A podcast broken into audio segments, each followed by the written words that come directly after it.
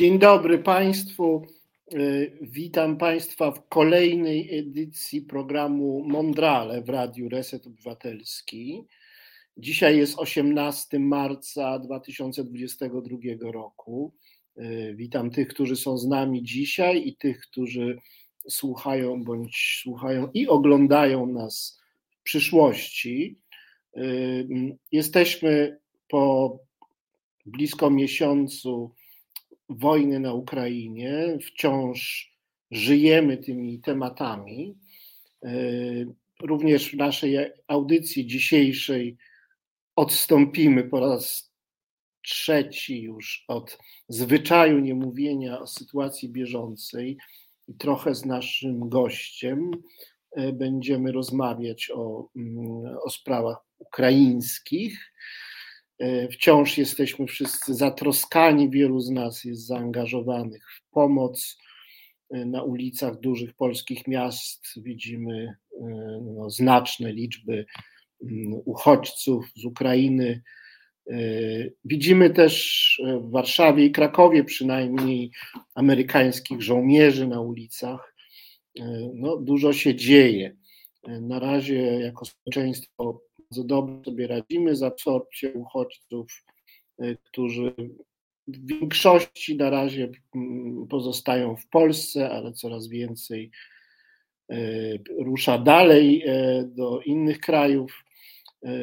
Być może więcej połowa uchodźców Polskę opuści, ale tak czy inaczej już dwa miliony uchodźców przekroczyło polską granicę i znaczna większość tych osób wciąż w Polsce jest.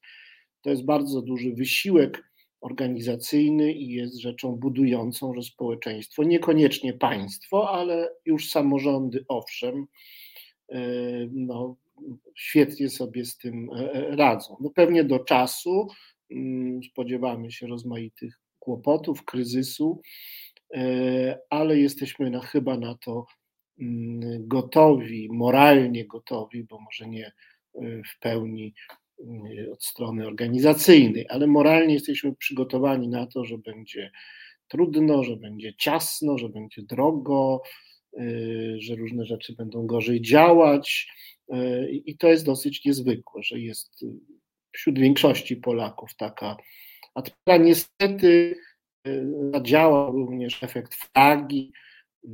Znaczna część ludzi, którzy dotąd byli zaangażowani w krytykę władzy, y, zupełnie się teraz jej poczynaniami przeszłymi i obecnymi, wciąż bardzo antydemokratycznymi, nie y, interesują, z czego oczywiście ta władza korzysta. Y, Ukuto nawet termin nieterazizm, od słów nie teraz, e, którymi chętnie się posługuje i władza, i, no i właśnie ta część społeczeństwa, która nie chciałaby kontynuacji porów politycznych czy awantur e, w czasie, gdy, gdy za granicą dzieje się wojna. E, więc, więc no, prawdopodobnie czeka nas spór między tym nieterazizmem a, a no, tymi, którzy zdecydowanie chcieliby, aby ten rodzaj autorytarnej władzy, który w ekstremalnej postaci staje się putinizmem, e, w łagodniejszej postaci też nie, nie zagrażał wolności e, Europy, a bezpośrednio naszej, naszej wolności. E, gościem naszego dzisiejszego programu jest pani profesor Anna Giza-Poleszczuk, która jest socjolożką, psychosocjolożką, ale w ogóle też badaczką bardzo wszechstronną, y, badaczką i działaczką, y, człowiekiem tyleż nauki, co, co jakby no też korporacji, organizacji. E, zaczynała dawno temu od, od z takiej socjologii narratywistycznej, na ten temat pisała e, swoją, swoją pierwszą doktorską pracę naukową, e, a potem się zajmowała socjologią rodziny, socjologią więzi społecznych. Jest socjologiem, dziekanem Wydziału Socjologii Uniwersytetu Warszawskiego, dawniej przez wiele lat prorektorką uniwersytetu do spraw rozwoju. E, ale w ramach tej socjologii jest, o ile wiem, w zakładzie psychologii społecznej, gdzieś się sytuuje na, na przecięciu zagadnień psychologicznych i, i socjologicznych. E, a nadto odrębną gałęzią jej działalności i zainteresowań jest dziedzina badań rynku, dziedzina socjologii organizacji, dziedzina marketingu. E, to jest wielka rzadkość, że profesor ma doświadczenia no, z pracy korporacyjnej, bo pracowała w Unilever Polska, pracowała w takim wielkim międzynarodowym instytucie badań rynku Millward Brown, zresztą się w związku z tym właśnie poznaliśmy, w związku z, z tą gałęzią aktywności pani profesor, e, bo ja też, e, no oczywiście z zachowaniem wszystkich proporcji, ale interesowałem się marketingiem przez ponad 20 lat. Może tu zaskoczę część słuchaczy. Przez ponad 20 lat byłem stałym felietonistą branżowego pisma Marketing w praktyce pisałem takie filozoficzne felietoniki o, o, o świecie e, organizacji, e, o marketingu e, z no, takiego właśnie humanistyczno-filozoficznego punktu widzenia. Nawet książeczka z tego wyszła, to się nazywało Widzialna ręka rynku. Także mnie te rzeczy bardzo, bardzo ciekawią i, i, i chciałem też o tym porozmawiać, ale na pewno w pierwszej części będziemy rozmawiać o sprawach, yy, które nas najbardziej w tej chwili yy, martwią, smucą, to znaczy o Ukrainie, o kryzysie wojennym i kryzysie no, społecznym, demograficznym, który temu to, towarzyszy. I, I, chciałem na początku odnieść się, odwołać do Twoich kompetencji jako socjologa rodziny. Z Ukrainy uciekło już około 3 milionów, ponad 3 miliony osób, w większości niekompletne rodziny, bo mężczyźni e, w niewielkim stopniu opuszczają Ukrainę. Jest to zabronione. E, starsi powyżej 60 lat mogą, prawdopodobnie również niepełnosprawni mogą, czasem można ewentualnie chyba jakąś łapówkę zapłacić i się wydostać. Trochę tych mężczyzn też widzimy, ale mężczyzn jest niewielu. Y, oczywiście część y, kobiet i dzieci, którzy, które przybywają do Polski, no właśnie łączą się z mężczyznami, którzy tu są.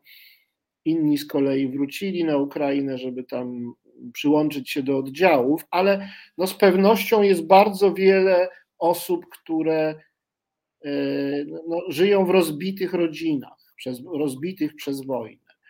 E, zwłaszcza jest wiele takich sytuacji, kiedy mężczyzna został w, na Ukrainie, żeby albo tam trwać, albo wręcz walczyć, a tutaj jest jego żona i, i, i, i dzieci. I chciałem zapytać, chciałem Cię zapytać, co to właściwie jest za doświadczenie społeczne, kiedy się masowo rozbijają rodziny? I czy to jest, czy te rodziny mogą w ogóle trwać? Czy to, czy to, jest, czy to jest część tego nieszczęścia, że bardzo wiele rodzin się rozpadnie po prostu? E, I, i e, czy też to jest tak, że ta rozłąka w takich dramatycznych okolicznościach e, długofalowo może nawet scementować te rodziny, że to jest jakieś takie doświadczenie moralne, które y, y, no, te rodziny dodatkowo podbuduje. Jak patrzysz na to i czy są jakieś, jest jakaś wiedza socjologiczna odnosząca się do właśnie takich wojennych rozłąk? E, tak, jest wiedza socjologiczna dotycząca rozłąk migracji na przykład, bo to jest też e, doświadczenie masowe i to właśnie doświadczenie między innymi ukraińskie z dawnych czasów, prawda? Zawsze było tak, że migracja oznaczała zdekompletowanie rodziny, prawda? Na bardzo różne sposoby. To mógł być mężczyzna, to mógł być najstarszy syn, ale rzeczywiście literatura również z zakresu demografii historycznej, no bardzo dużo na ten temat mówi, zresztą cały okres okres industrializacji, prawda, kiedy się dokonywały migracje do miast i też takie migracje wybiórcze, powiedziałabym, prawda, bo nie cała rodzina się przenosiła.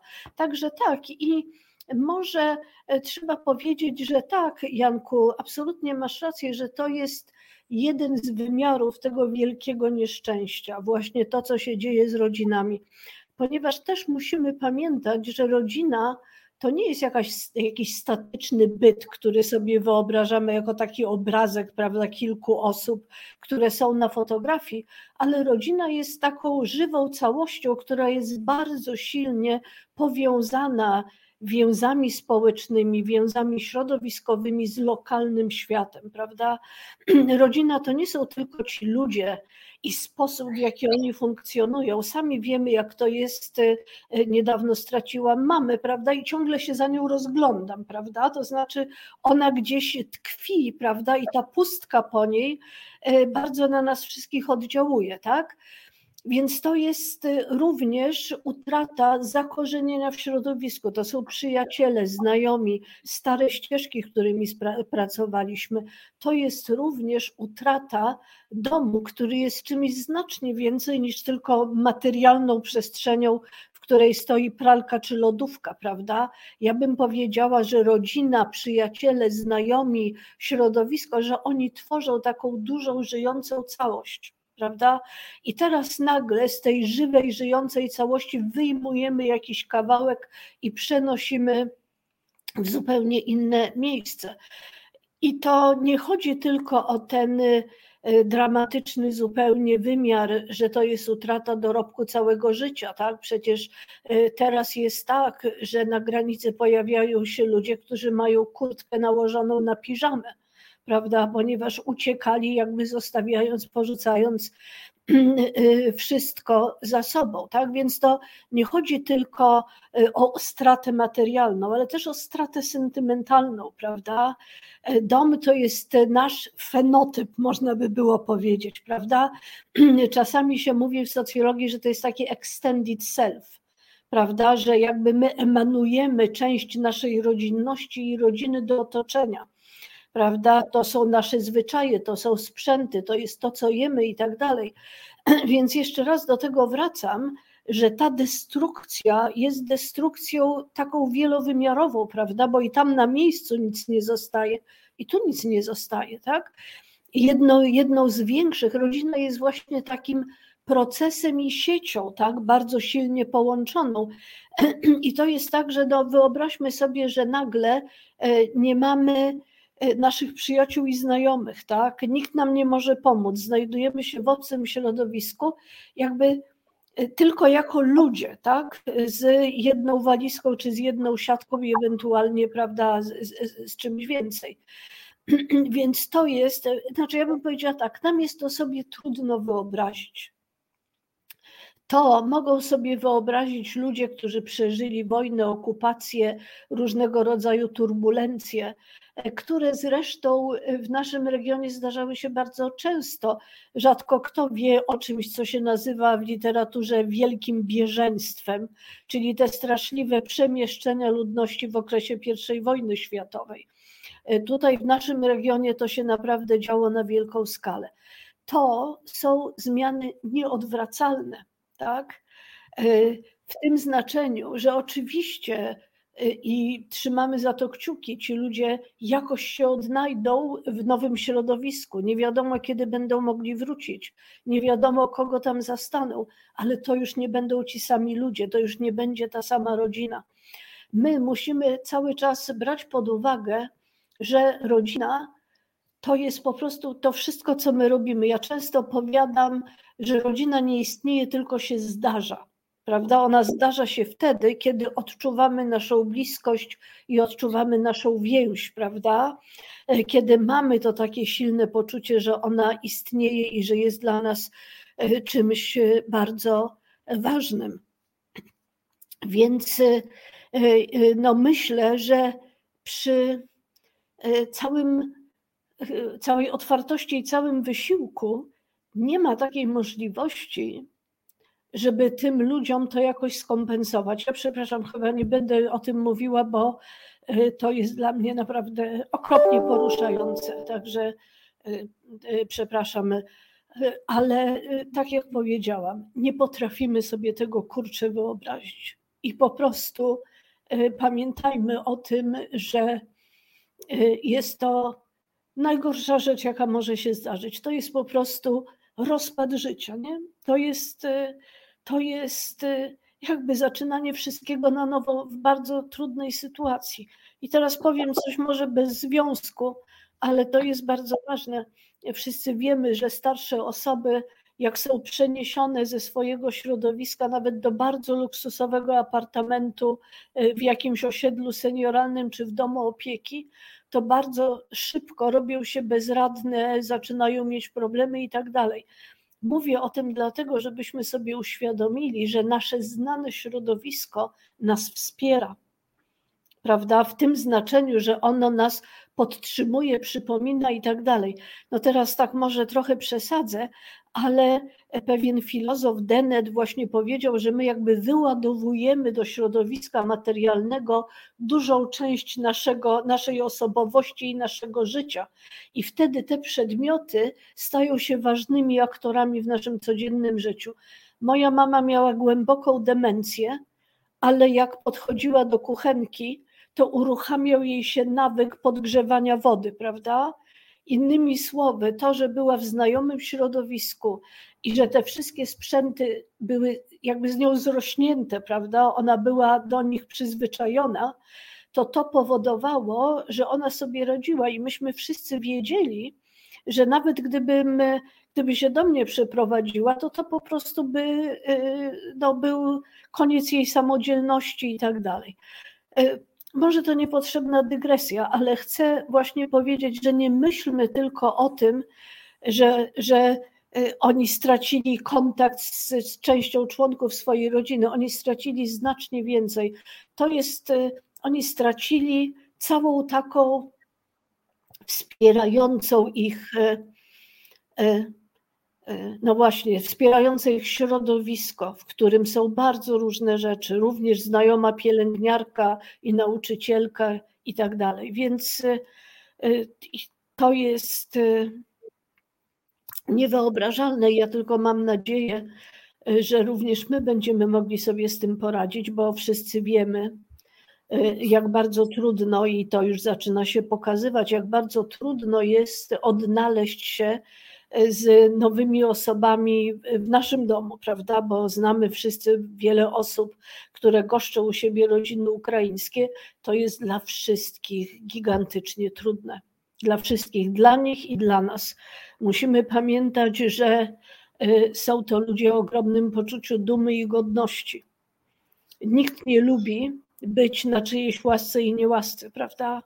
I to jest też dla nich trudne i musimy o tym pamiętać. I szczerze mówiąc, budzą się we mnie krwiożercze instynkty, kiedy słyszę o ludziach, który, którzy na tej straszliwej katastrofie żerują, prawda? No, czytamy, nie chcę, nie chcę nawet o tym głośno mówić, ale Bogiem oprawdą mi się przypomina kodeks Hammurabiego i cała moja cywilizacyjna otoczka gdzieś zaczyna się kruszyć, bo uważam, że nie ma wystarczającej kary dla ludzi, którzy wykorzystują osoby tak słabe i bezbronne, jak ci, którzy do nas przyjeżdżają. Więc y, naprawdę y, i bądźmy też my wszyscy bardzo czujni i patrzmy, co się dzieje, bo pojawianie się handlarzy ludźmi, oszustów, którzy zbierają pieniądze, no po prostu y,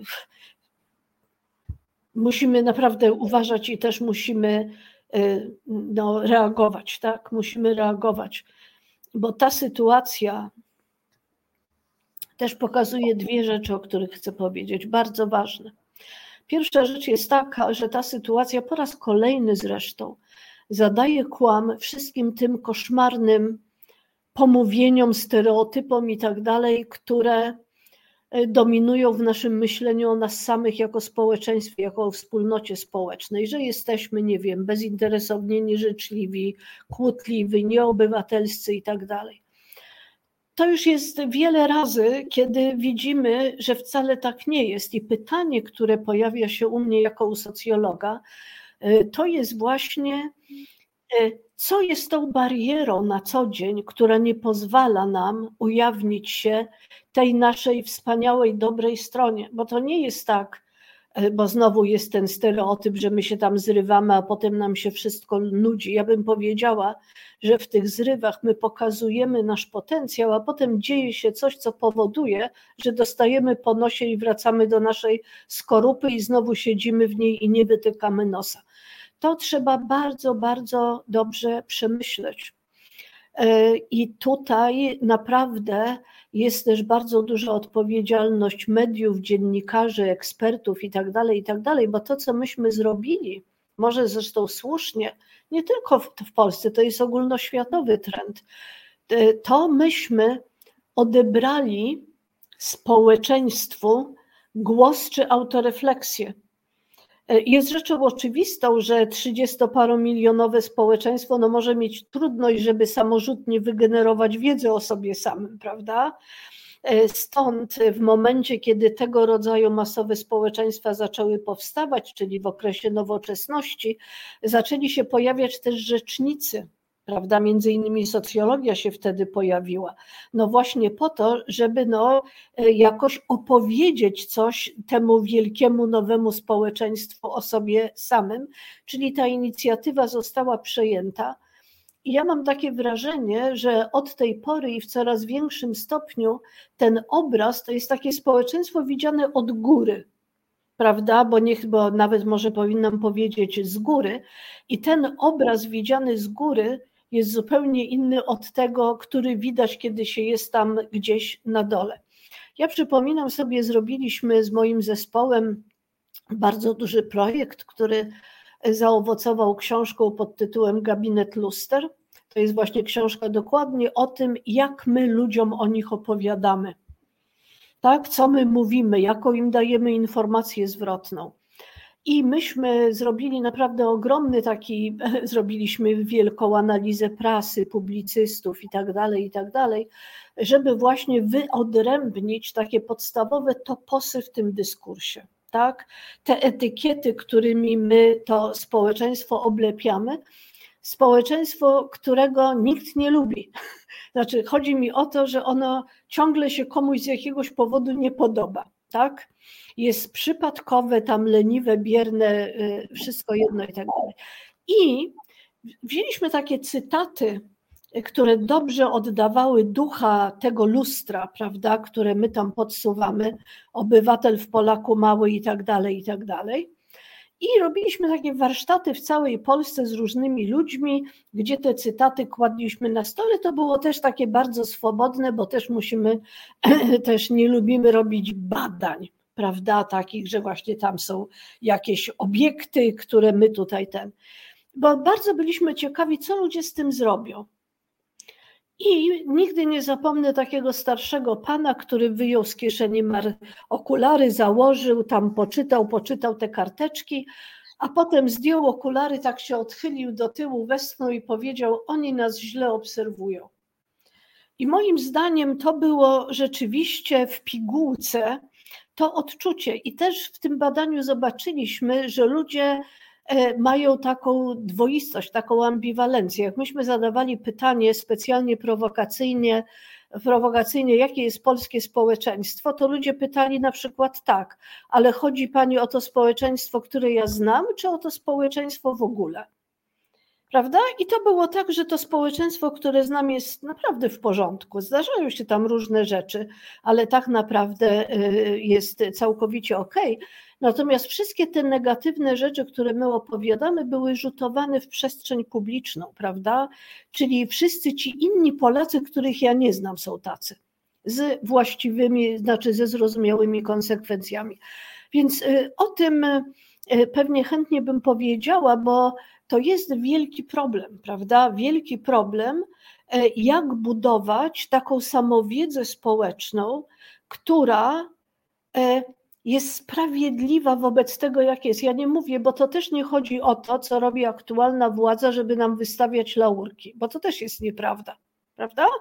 Czyli nie, nie możemy teraz mówić e, koniec z pedagogiką wstydu, teraz będziemy wam mówić, że jesteście super, oczywiście z wyjątkiem wiadomo kogo. To też nie o to chodzi. Chodzi o to, że brakuje nam takich mechanizmów, takiego uczciwego e, spojrzenia w lustro, uczciwej informacji zwrotnej, prawda? Mamy tyle rzeczy nie, nieopowiedzianych, mamy tyle rzeczy nieprzetworzonych. Jak przeczytałam książkę Marcina Zaręby, Wielka Trwoga, to jest historyk i socjolog, i on napisał książkę o tym, e, i co się działo na ziemiach polskich w latach 44-47.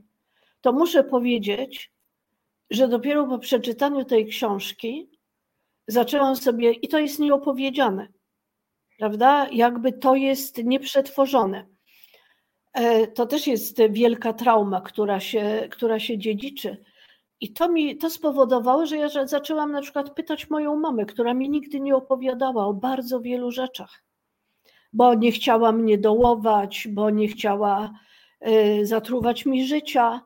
E, to naprawdę było wstrząsające doświadczenie, i teraz a propos takiego reprodukowania się traum, to też opowiem rzecz taką bardzo osobistą, mianowicie ja miałam taką słabość i to już od dzieciństwa, że nie potrafiłam się zamknąć na zasówkę, na zasówkę tak, na klucz w małym pomieszczeniu. To było piekło, ponieważ nie, chodzenie do toalety było torturą, bo ja się bałam zamknąć, a jednocześnie się bałam, że ktoś wejdzie. E, więc y, czasami się zmuszałam sobie, myślę, nie, no co ty jesteś dorosłą osobą, weź się zamknij, kobieto i tak dalej, ale to po prostu ja nie wiedziałam, co się ze mną dzieje, prawda? Niemalże pot się perlił na czole i tak dalej. Ja nie wiedziałam, toczyłam ze sobą walkę, nikomu o tym nie mówiłam. I właśnie w ramach tych rozmów z mojej mamą, z moją mamą, mama mi kiedyś opowiedziała taką oto historię, że właśnie byli w swoim domu w Węgrowie, była ona ze swoją mamą i wpadł pijany radziecki żołnierz e, z kałaszem. Wpadł, zamknął od środka drzwi na klucz i powiedział no coś w rodzaju, no to teraz się zabawimy i tak dalej. I moja mama, która była małą dziewczynką, on był kompletnie pijany, zaczął ganiać za moją babcią i mojej mamie udało jej się wyciągnąć klucz z kieszeni mu ten klucz do drzwi i pobiegła do drzwi i ten klucz się zaciął. I moja mama mówi, wiesz co, i od tej pory boję się zamykać. Ja sobie myślę, matko, ta kobieta mi to wszystko przekazała, nie mówiąc ani słowa. Tak? E, no to się notabene, żeby nie, nie ten to się szczęśliwie skończyło, bo uciekły przez okno. Ale chcę powiedzieć, że to jest, że to jest właśnie e, takie strasznie dla nas niszczące, że my w duszy mamy tego tyle, mają to następne pokolenia. Mama mi też opowiedziała o masowym mordzie Żydów w Węgrowie. W Węgrowie było bardzo wielu Żydów. I moja mama, któregoś rana oni mieszkali na peryferiach, poszła, była jakaś taka dziwna cisza i nagle ich wszystkich zobaczyła martwych. Ona mówi, że to jest obraz, który ona ma na powiekach przez całe swoje życie. Więc, y, y, więc pamiętajmy też o tym, że y, niemówienie, zagłaskiwanie, kłamstwo, że to wszystko się obraca przeciwko nam. Więc wracam po tej przydługiej dygresji, ale właśnie do tego, że to, co się dzieje, zadaje kłam stereotypom i że naprawdę to jest takie moje marzenie, Moje pierwsze marzenie to jest to, żebyśmy my zaczęli sami o sobie opowiadać, żebyśmy wymyślili jakiś sposób, e, żeby przełamać tę kolektywną ignorancję. Tak? To jest pojęcie psychologiczne, które e, zresztą jest bliskie baśni Andersena o nowych szatach cesarza, prawda? Że coś wiemy, ale ponieważ nie wiemy, że inni to wiedzą, to czujemy się samotni i osamotnieni. To jest jedno moje marzenie, e, żeby złamać taki monopol e, na narrację o polskim społeczeństwie, która jest zresztą toczona z takich wyżyn mądralstwa właśnie, prawda? Że no, jak ja próbuję powiedzieć, że to może jest nie tak, to zaraz jest, że to jest naukowe badanie, tu są procenty, co ty kobieto możesz wiedzieć i tak dalej. Chcę powiedzieć, znowu dygresja, ale rozumiem, że mogę. Jest wspaniała książka niejakiej Sary Igo y, pod tytułem The Averaged American, czyli uprzeciętniony Amerykanin. I to jest książka o tym, jak kształtowała się branża badawcza w Stanach Zjednoczonych. Wiadomo, że Stany Zjednoczone były pierwsze. Z jednej strony to wielkie polityczne zabiegi Galupa i Ropera, żeby ustanowić, zalegitymizować sondaże jako coś ważnego, a zatem dającego się spieniężyć tak? I w The Washington Post wreszcie udało im się wynegocjować. Był tak, była taka stała mała kolumna America Speaks i oni tam zamieszczali różne fantastyczne znaleziska sondażowe w rodzaju, że połowa Amerykanów wstaje lewą nogą, a druga połowa obiema naraz albo coś w tym rodzaju. No to są te Michałki uwielbiane, tak? E, no i to były też początki branży. W tym, w tym e, czasie też powstała taka słynna książka The Middletown America, czyli o małomiasteczkowej Ameryce. I o czym próbuję powiedzieć, że ludzie kurcze protestowali że do tego The Washington Post to przychodziło masa listów, gdzie ludzie mówili, a to jest jakiś nonsens, prawda? W ogóle tego nie ma. Kto to wymyślił, to jest idiotyzm, w ogóle tacy nie jesteśmy. I tak samo ci mieszkańcy tego realnego miasta, które zostało przebadane, byli absolutnie zbulwersowani tym obrazem wykreowanym i tak dalej. Ale jak dostali po głowie naukową metodologią, jak im powiedziano, że są po prostu marginesem statystycznym, że oni się mieszczą w granicach błędu, że co oni mogą wiedzieć, jak to była reprezentatywna próba. Zobaczcie, jaki to się kurczę zrobił fetysz.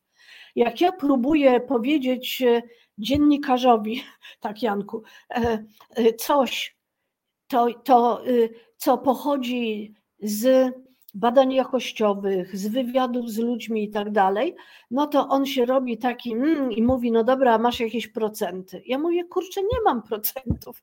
Społeczeństwo nie jest rzeczywistością statystyczną, nie jest agregatem.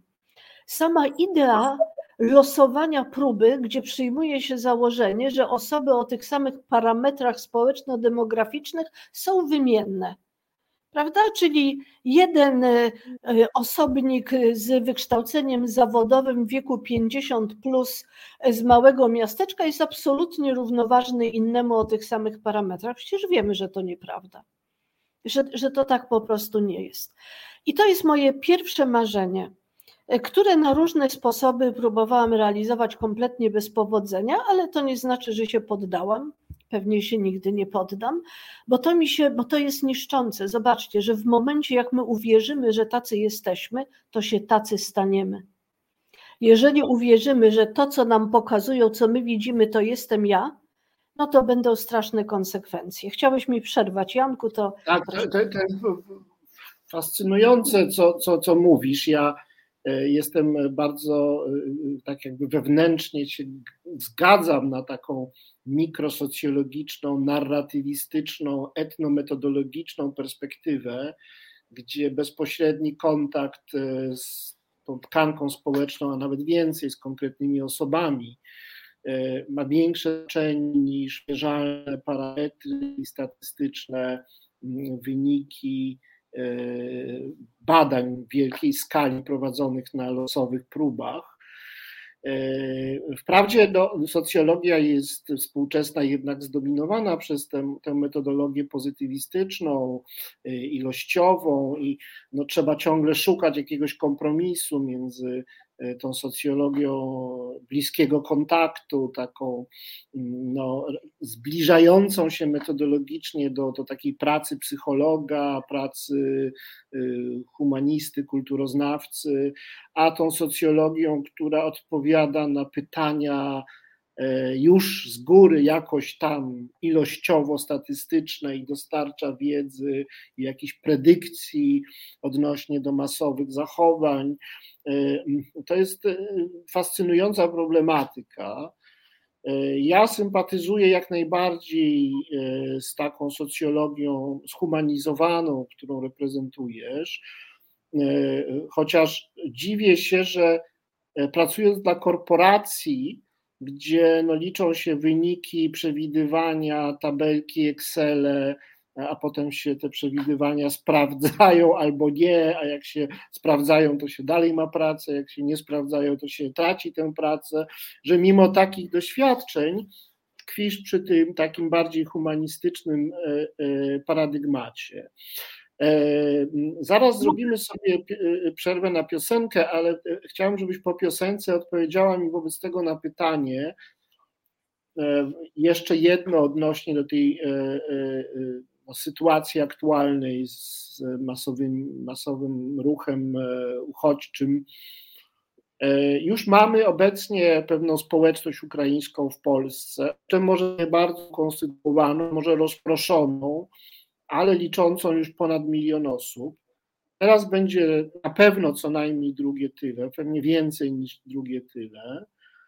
I moje pytanie jest takie: czy wewnątrz społeczeństwa polskiego powstanie rzeczywista mniejszość, ukonstytuowana, mająca swoje instytucje, swoje stowarzyszenia, swoją kulturę diaspory. Jak taki proces wygląda i czy my jesteśmy przygotowani na to, czy no, ta pewna bliskość etniczno-kulturowa mm, pomoże e, w tworzeniu jakichś przyjaznych relacji, czy, czy właśnie jest tak, że jak ktoś jest podobny, to bardziej te różnice, które mimo wszystko występują w tym wypadku, na przykład religijne, E, stają się istotne. Jak, jak widzisz dynamikę tego procesu tworzenia poważnej, dużej mniejszości narodowej, pierwszej od czasów przedwojennych?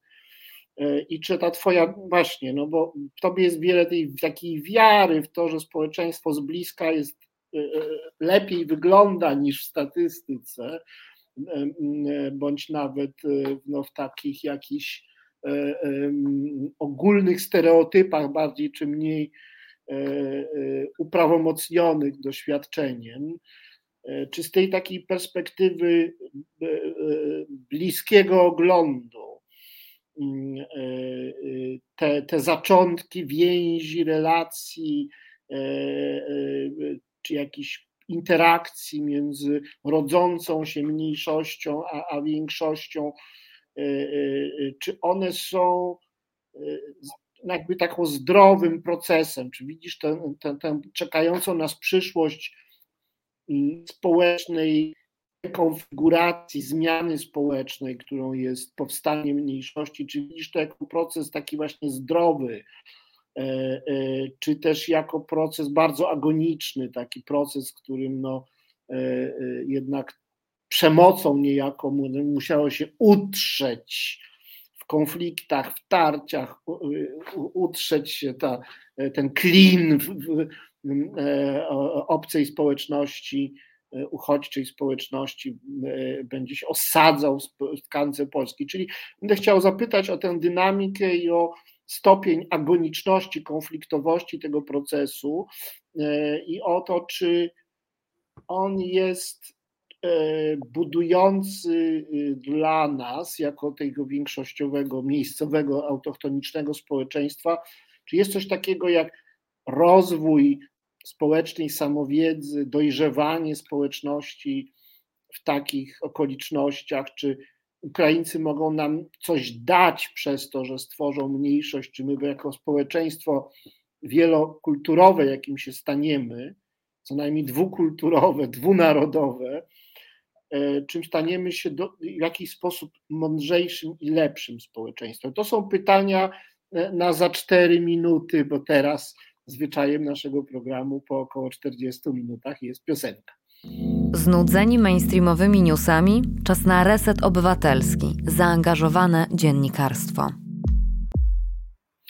Drodzy Państwo, y, jeszcze raz dzień dobry. Druga część e, spotkania w dniu 18 marca 2022 roku w programie Mondrale z panią profesor Anną Gizą Poleszczuk z Uniwersytetu Warszawskiego, panią dziekan Wydziału Socjologii, socjolożkę, e, również e, psycholożkę poniekąd także znawczynie czy badaczkę rynku, znawczynie zagadnień badania rynku.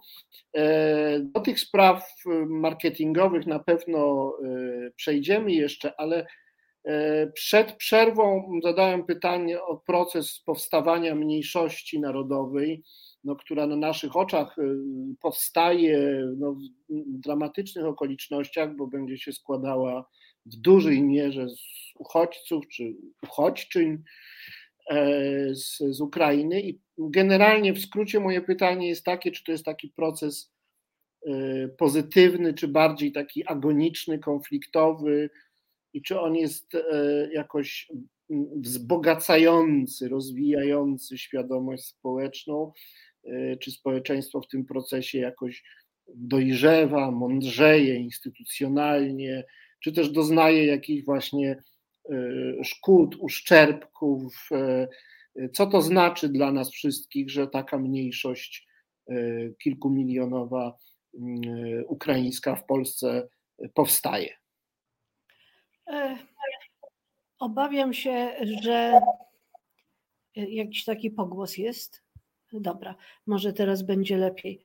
Znaczy, e, znaczy, ja może powiem tak, że nie mam dobrych przeczuć, ale to wynika z faktu, że ludzie, którzy działają w tej chwili na zasadzie pospolitego ruszenia, prędzej czy później napotkają pewne bariery. Podstawowym pytaniem i podstawowym problemem jest to, czy my potrafimy nie wiem, zinstytucjonalizować, wesprzeć, stworzyć mechanizmy i tak dalej, prawda?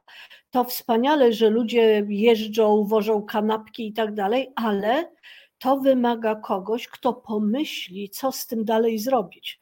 Znaczy, chodzi mi o to, że ruch oddolny obywatelski no, ma pewne swoje ograniczenia.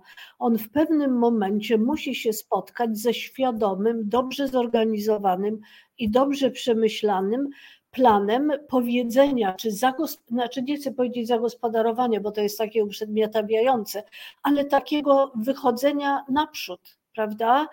E, I tutaj stąd się biorą moje takie złe przeczucia, ponieważ ja mam wrażenie, oczywiście są organizacje pozarządowe i chwała im za to, i one naprawdę robią co mogą, ale one są też zbyt wątłe. Tutaj potrzeba jest słynnych, systemowych, instytucjonalnych rozwiązań, które to wszystko uwzględnią.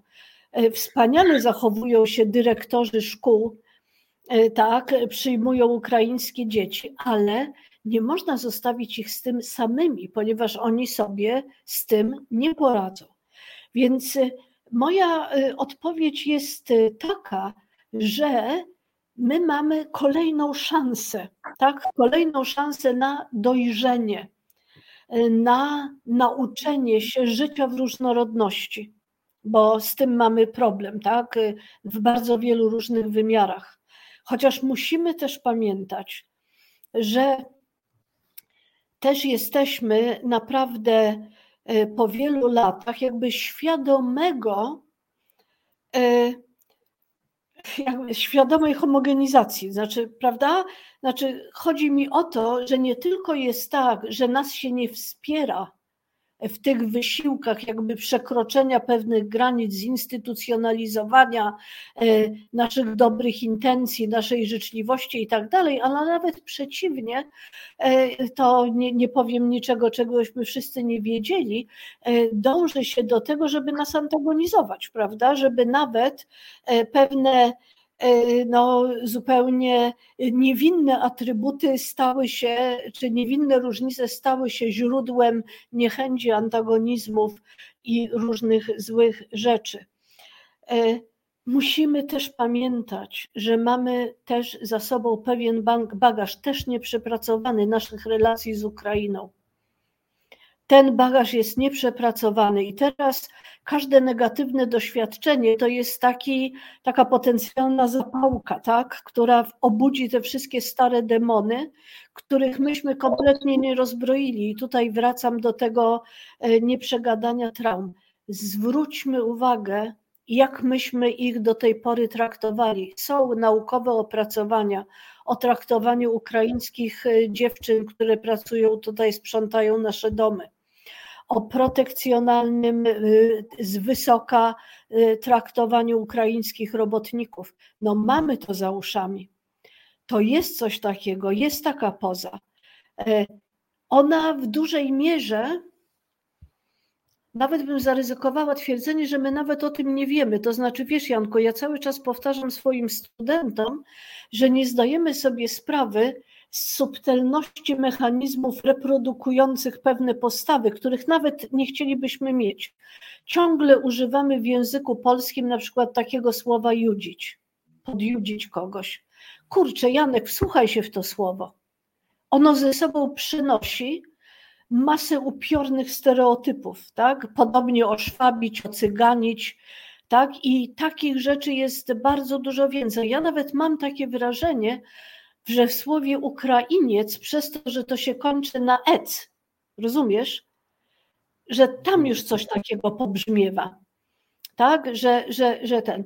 Więc e, z jednej strony mamy pewien taki bagaż, nie waham się użyć słowa kolonialny, tak, który y, y, gdzieś się przenosi, bo to nie jest tylko tak, że y, w książce w pustyni i w puszczy reprodukujemy stereotypy słabo rozgarniętych murzynów, czy też tak, ale też jest masa, masa innych nośników tego, więc z jednej strony mamy ten bagaż nierozbrojony, z drugiej strony nie mamy wsparcia i nie mamy, jakby, nie, nie znam dobrego słowa, skanalizowania tego, co się teraz dzieje, tak, że moglibyśmy wyjść z tego nie tylko obronną ręką, ale nawet wzmocnieni. Y, mhm. Nie ma, są jakieś poradniki, na przykład dla osób przyjmujących w domu, nie? Bo wszyscy wiedzą, psychologowie, socjologowie, że to narastają konflikty, że to trzeba sobie z tym radzić i tak dalej. Ale szczerze, Janek, zajrzałam do jednego, drugiego takiego porodnika, mało nie usnęłam na drugiej stronie. Tak, że znowu to jest jakoś tak pisane i tak przygotowywane. No, musimy zejść z tego monumentu tej naszej eksperckości i naukowości i zastanowić się, jak o tym opowiedzieć, żeby ludzie mogli to usłyszeć i mogli to przyjąć do siebie, tak? I mogli to wziąć do siebie i coś z tym dalej zrobić. Zapytał mnie mój amerykański kolega e, bardzo serio, e, dlaczego polscy profesorowie się nie uśmiechają. No on jest Amerykaninem, prawda? To, I tutaj po prostu mówi, że y, w tych y, polskich środowiskach akademickich to jakaś taka ponura atmosfera, jakby ta nauka była taką wielką męką, prawda? Że tak po prostu te dusze z siebie, prawda? Ten. I ja mu odpowiedziałam tak odruchowo, ale myślę, że chyba y, miałam dobrą intuicję, że my się boimy, że będziemy niepoważni. Że jak ja kurczę powiem coś, co zrozumie przedszkolak nawet, no to słabo, nie? To gdzie jest mój autorytet, gdzie jest mój prestiż i tak dalej. E, ale e, wracając do Twojego pytania, e, czarno o tym myślę, ponieważ patrzę, co się dzieje, już zaczynają się pojawiać pierwsze takie, tak? I nikt z tym nic nie robi, jak to nazwałeś, nie teraz, nie teraz, prawda? Nie teraz, nie teraz. Ale jak nie teraz, to już nigdy. To potem będzie po prostu za późno mamy, nie wiem, ja się zastanawiam, nie wiem jak to jest. Wiem, że postawa bardzo wielu parafii y, przy tamtej fali uchodźców naprawdę była godna y, pochwały, y, bo my musimy mieć dla tego społeczeństwa obywatelskiego poważnego partnera, który dysponuje środkami i zasobami, tak? Który będzie z nami współpracował. Ja miałam kiedyś E, takie przekonanie, ale szybko od niego odeszłam, że właściwie takim hubem e, mogłyby być uczelnie wyższe, których jest bardzo dużo, które mają masy studentów.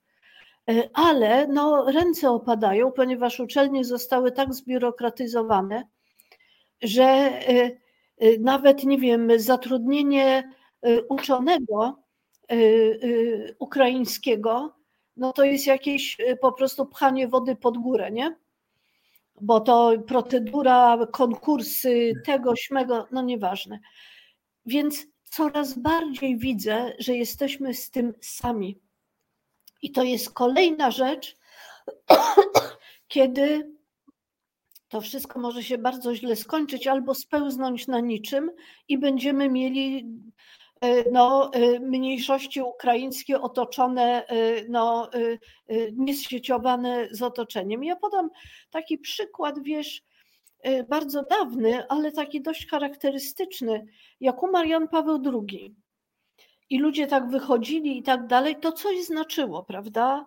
to, to coś było, ale wtedy natychmiast zaczęły się pytania, czy oni tam idą, bo idą, czy idą, bo rzeczywiście żałują, czy istnieje pokolenie Jana Pawła II, czy nie istnieje pokolenie, i właściwie nikt nie zadał sobie trudu, żeby zadać pytanie, co ci ludzie próbują powiedzieć co właściwie się dzieje, czego to jest wyrazem, tylko od razu zaczęła trwać jakaś taka walka o takie etykiety, prawda?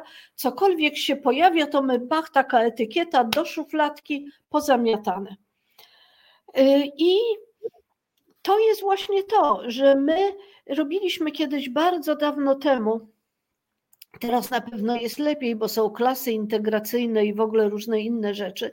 Dawno temu, naprawdę jeszcze jak byłam studentką, robiliśmy badanie na temat stosunku do osób niepełnosprawnych, których zresztą wtedy mało było widać, no bo to był ten syndrom osoby na wózku na czwartym piętrze bez windy, więc wiadomo, że oni byli pochowani, no ale jednak byli. I to, co, to, to, co udało nam się zaobserwować, to to, że ludzie mają ciepłe uczucia i dużo życzliwości, tylko nie mają, nazwaliśmy to wtedy skryptów. Innymi słowy, nie wiedzą, co mają zrobić. Taki ludzie nam mówili: Idę, widzę osobę niewidomą, no widzę, że się zbliża niebezpiecznie do latarni, i teraz nie wiem, czy się rzucić z krzykiem, czy do niej podejść, i właściwie tak, czyli nazywamy to brakiem skryptów, tak? Jak się odnieść, jak zarządzić tą sytuacją. A w dodatku strasznie się boimy, że wyjdziemy na głupka i tak dalej, ponieważ w ogóle nasza kultura jest kulturą skrajnie oceniającą. Mhm. My po prostu uwielbiamy zaraz komuś przyłożyć po duszy. Prawda? Czyli jak ktoś coś zrobi nie tak, to zamiast powiedzieć, słuchaj, jesteś fajną osobą, no ale zobacz, chyba to wypracowanie, to zobacz tu to, tu tamto, no nie udało ci się, może spróbuj jeszcze raz. To my od razu mówimy, tylko idiota mógł coś takiego napisać.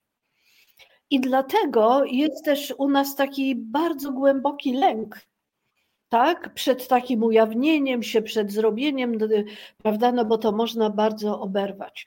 E, więc e, naprawdę jest w tej chwili taki krytyczny moment, żeby zastanowić się, nie wiem, zróbmy Janku debatę, zapytajmy ludzi dobrej woli, tak? Jak można y, przekształcić, wesprzeć ten oddolny ruch obywatelski, tak żeby on poprowadził nas w stronę rzeczywistych mniejszości, które są szanowane i które stanowią część naszego, naszej tkanki społecznej, jak to powiedziałeś.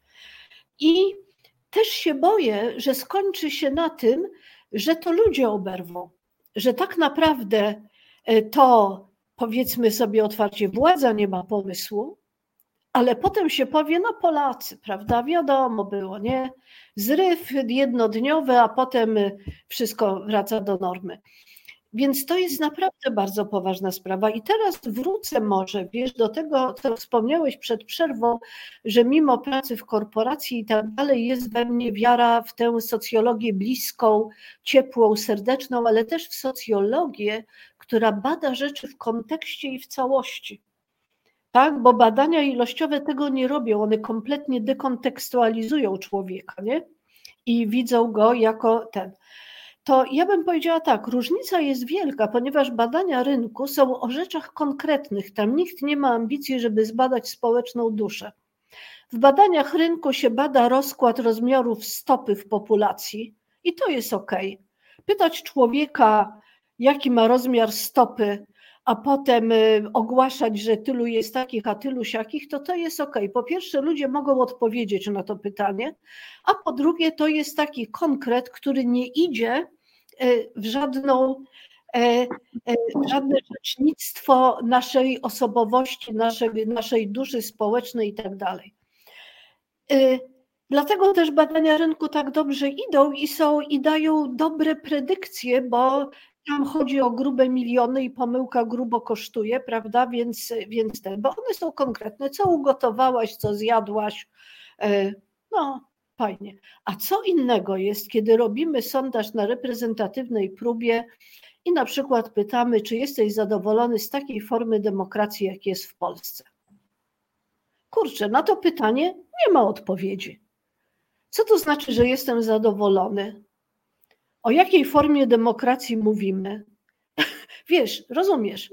A nasze badania sondażowe, właśnie te, które potem mówią, że yy, prawda, jesteśmy tacy śmacy owacy, yy, właśnie mają taki charakter, prawda? Czyli zadajesz pytanie, E, którego, e, które jest totalnie niekonkretne i nie wiadomo o co. Ludzie coś odpowiadają, a potem robisz z tym, co chcesz, bo maszynka statystyczna ma taki charakter, że możesz potem obrabiać te materiały. Ja nawet ukułam takie powiedzenie e, pranie opinii społecznej.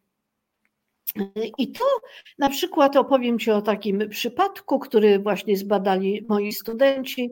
Mianowicie w roku 2009 przypadała okrągła rocznica okrągłego stołu, prawda, 20 lat.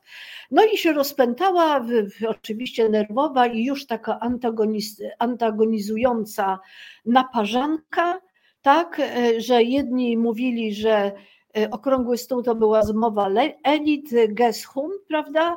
Druga strona mówiła, że to była umowa społeczna, no i to bardzo eskalowało i nerwy, wiesz, i tak dalej, i tak dalej.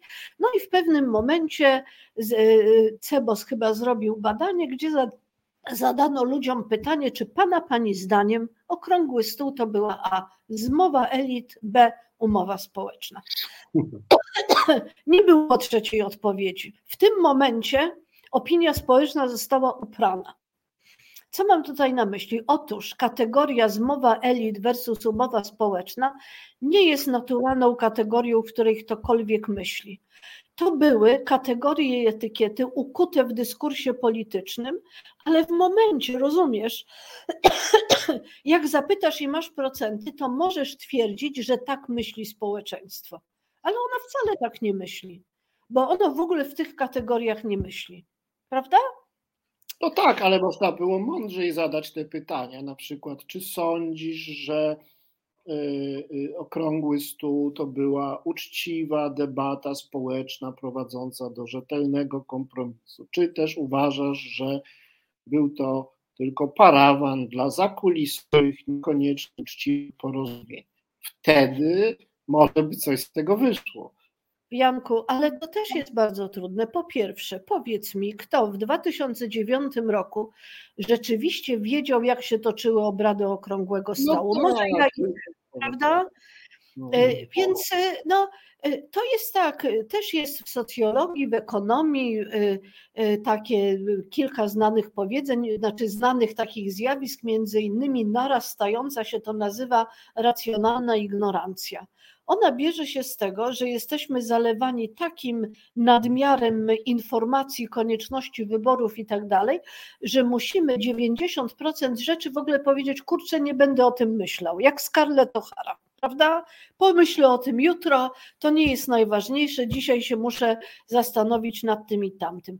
Zbudowanie opinii odpowiedzialnej i przemyślanej na temat okrągłego stołu to jest półroczna inwestycja. Sięgasz do dokumentów, rozmawiasz z ludźmi, rozumiesz. Nie masz prawa mieć odpowiedzialnej opinii z powietrza. A jeżeli masz taką opinię, to znaczy, że ją zbudowałeś słuchając czyjejś perswazji prawda? No tak, ale to pewnie w tych badaniach właśnie o to chodziło, na, na ile ludzie są e, podatni bądź odporni na taką propagandę, że okrągły stół to, to, to nie było żadne porozumienie. Tak, tak, ale, ale w takim razie no, y, y, powiedzmy sobie szczerze, że o co innego tutaj chodzi i te badania nie mierzą tego, co mierzą. Jest zresztą taka znana książka o, sąd, o sondażach Amerykanina, nosi znamienny tytuł The Opinion Makers, prawda? Prawda? Jego podstawowa Mhm. teza jest taka, że sondaże wytwarzają opinię społeczną, a nie ją badają. Ale teraz Ci powiem w związku z tym e, też o tym pozytywistycznym, e, e, dlaczego jestem tak sceptyczna, chociaż tak jak Ci powiedziałam, jeżeli chcesz wiedzieć, jaki jest rozkład rozmiarów buta, to proszę bardzo. Jeżeli masz dobre wskaźniki, proszę bardzo, ale przestań zadawać ludziom pytania sugerujące, ogólnikowe, bo wtedy jest znaczące podejrzenie, że chodzi o co innego. Otóż to jest tak, że jeżeli przyjmiemy pozytywistyczną wizję społeczeństwa jako przekraczającej cię całości, która rządzi tobą z ukrycia, są jakieś obiektywne prawa, W zasadzie ty sam nie wiesz, bo zarządzają tobą klasy, władza, prawda, i tak dalej. Jesteś w ogóle listkiem na wietrze, bo to jest pozytywistyczna wizja społeczeństwa. Społeczeństwo jest obiektywną rzeczywistością, w której działają pewne prawidła. To ta wizja zdejmuje też z nas odpowiedzialność. No bo jeżeli jest tak, że rządza, zarząd, jak to Adorno piękno, pięknie powiedział, zarządzają mną z ukrycia jakieś przekraczające mnie siły, no to jakby mogę się zająć swoimi sprawami, prawda? Nie odpowiadam za społeczeństwo. Więc ta różnica między wizją pozytywistyczną a wizją humanistyczną społeczeństwa, która ta humanistyczna wizja mówi, to my wytwarzamy społeczeństwo, i to jest wizja właśnie głęboko etyczna, która mówi, to my odpowiadamy za to, jakie społeczeństwo jest, czy też społeczność, w której żyjemy, bo jesteśmy jej współwytwórcą. Zwróć uwagę, że rzeczywiście to jest e, ta humanistyczna wizja mówi nam tyle, że e, to, że my potrafimy działać w regularny sposób, czyli prawda, widzimy ten porządek społeczny i tak dalej, to to się nie dzieje dlatego, że działają na nas jakieś mechaniczne siły grawitacji. Rozumiesz, to, że my jesteśmy tu dzisiaj razem, to nie są za to odpowiedzialne jakieś nomotetyczne prawa przyrody, które jakby przypchały nas tutaj i teraz siedzimy, gadamy, prawda? Wizja humanistyczna mówi tak, społeczeństwo to jest rzeczywistość, którą wytwarzają świadome istoty obdarzone wolną wolą i wytwarzają dobrowolnie, prawda? Ponieważ w społeczeństwie nie ma tego rodzaju przymusu. Zawsze mówię moim studentom to, że nasze seminarium się odbywa, jest naszą wspólną odpowiedzialnością, bo jak wy nie przyjdziecie, ja nie przyjdę, to jego nie będzie, prawda? I to jest ta, ale to też pokazuje, że społeczeństwo, jego jakość zależy no właśnie od tych podstaw etycznych, od tego, że czujemy się odpowiedzialni, od tego, że odczuwamy życzliwość wobec innych osób, od gotowości naszej do tego, żeby zrezygnować czy przygiąć się do czegoś w imię tego, że będzie jakaś, jakieś dobro wspólne i tak dalej, i tak dalej. To, co się złego stało, to to, że ta wiara w ten pozytywistyczny model też spowodowała, że większość kompetencji została przejęta przez instytucje i systemy. I nam się mówi tak, nie zawracaj sobie głowy biednymi. Jest opieka społeczna, płacisz bracie podatki. To w ogóle co ci to obchodzi, prawda? Płacisz podatki, płacisz. System to za ciebie zrobi. I właściwie ta, to odbieranie nam kompetencji, gdzie się właśnie mówi, no to po prostu zostawcie to specjalistom, prawda? Nie umiesz pomagać, nie umiesz tego robić, czy tamtego robić. I to już sięga, no pamiętam taki słynny cytat, jak powstawały te pierwsze towarzystwa rodziców, parenthood świadomego i tak dalej w Wielkiej Brytanii, w Stanach, no to szefowa takiej ligi rodzin w Stanach wygłosiła takie płomienne przemówienie, które zaczynało się od słów i tylko jedna ważna społeczna odpowiedzialność została w rękach amatorów i jest to rodzicielstwo. Tak? No i w zasadzie no dzisiaj mamy takie narastające przekonanie, że nic nie potrafimy właściwie ten.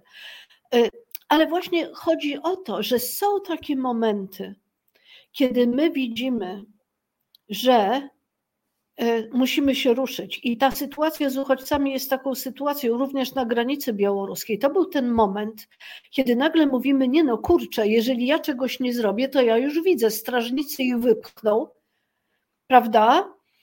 E, I będą tonąć w tych bagnach, tak? I to i, i, i muszę się ruszyć, tak? Czyli taki akt po prostu nagle takiej, powiedziałabym, e, takiej świadomości. I, I to samo mamy z uchodźcami ukraińskimi, prawda? Ludzie nagle poczuli, że jak oni czegoś nie zrobią, no to co? To oni tam będą siedzieć na tej granicy i, i nic się nie będzie działo. Tylko, y, tak jak mówiłam, to jest y, wspaniałe, ale y, te systemy, te instytucje, które dysponują zasobami, no nadal, nadal, nie robią tego, co by, co by nie współpracują z obywatelami, może, może tak bym powiedziała. Pamiętam kiedyś taką wspaniałą rozmowę z Teresą Ogrodzińską, której jestem miłośniczką. Ona założyła i do dzisiaj prowadzi fundację, która zajmuje się edukacją małych dzieci. Dawniej to była Fundacja imienia Komyńskiego. Wspaniała kobieta, która przedszkolniła wieś, wymyśliła grupy zabawowe i tak dalej. I ona mi zawsze powtarzała: Ania, trzeba pracować z instytucjami. W instytucjach są zasoby, są pieniądze i są ludzie. Więc nie inwestuj energii w zakładanie własnego przedszkola, tylko ciśnij samorząd, żebyście wspólnie zrobili przedszkole, bo jak samorząd to łyknie, to to przedszkole będzie, nawet jak ty się zestarzejesz albo wyjedziesz na Antarktydę kontemplować pingwiny. I to jest tak, więc my, żeby coś zmienić, musimy współpracować z instytucjami i musimy, tak, ale instytucje też się muszą na nas otwierać. I to nie chodzi kurczę o zlecanie usług społecznych. Wiemy dokładnie, jak to z tym zlecaniem usług społecznych bywa, ale instytucje muszą być otwarte na dialog z obywatelami, na wspólne wymyślanie e, tego, co należy zrobić na wspólne uzgadnianie i tak dalej. Z tymi ochotnikami, wolontariuszami, co to przywożą kanapki i tak dalej, trzeba usiąść i powiedzieć: Dobrze, to jak to zrobimy dalej? Co wy widzicie? Jakie widzicie konieczności? I trzeba im dać zasoby, no bo ile można zrobić tych kanapek z wirtuału w własnej lodówce? To jest bardzo wszystko interesujące. E, ja mm, Zastanawiam się, co by na to wszystko powiedział profesor Domański, który reprezentuje tą drugą socjologię, taką e, obiektywizującą, e, ilościową, pozytywistyczną.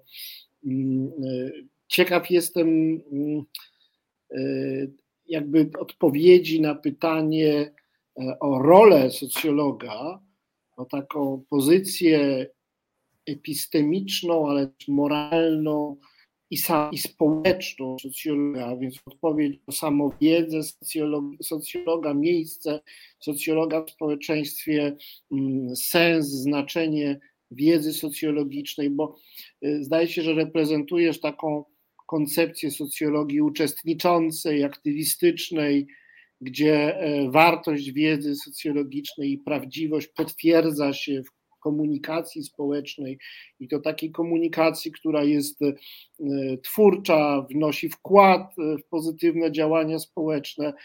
No a taki pozytywista jak profesor Domański pewnie uważa, że no są jakieś zjawiska, które trzeba zbadać. Jak ktoś chce z tego korzystać, no to musi sobie przeczytać, ale to nie ma bezpośredniego przełożenia na czynienie społecznego dobra. W związku z tym chciałem zapytać jeszcze przed e, drugą piosenką, więc proszę o krótką odpowiedź. E, e, czy jest jakaś możliwość, nie wiem, podzielenia się kompetencjami, no, że są po prostu tak.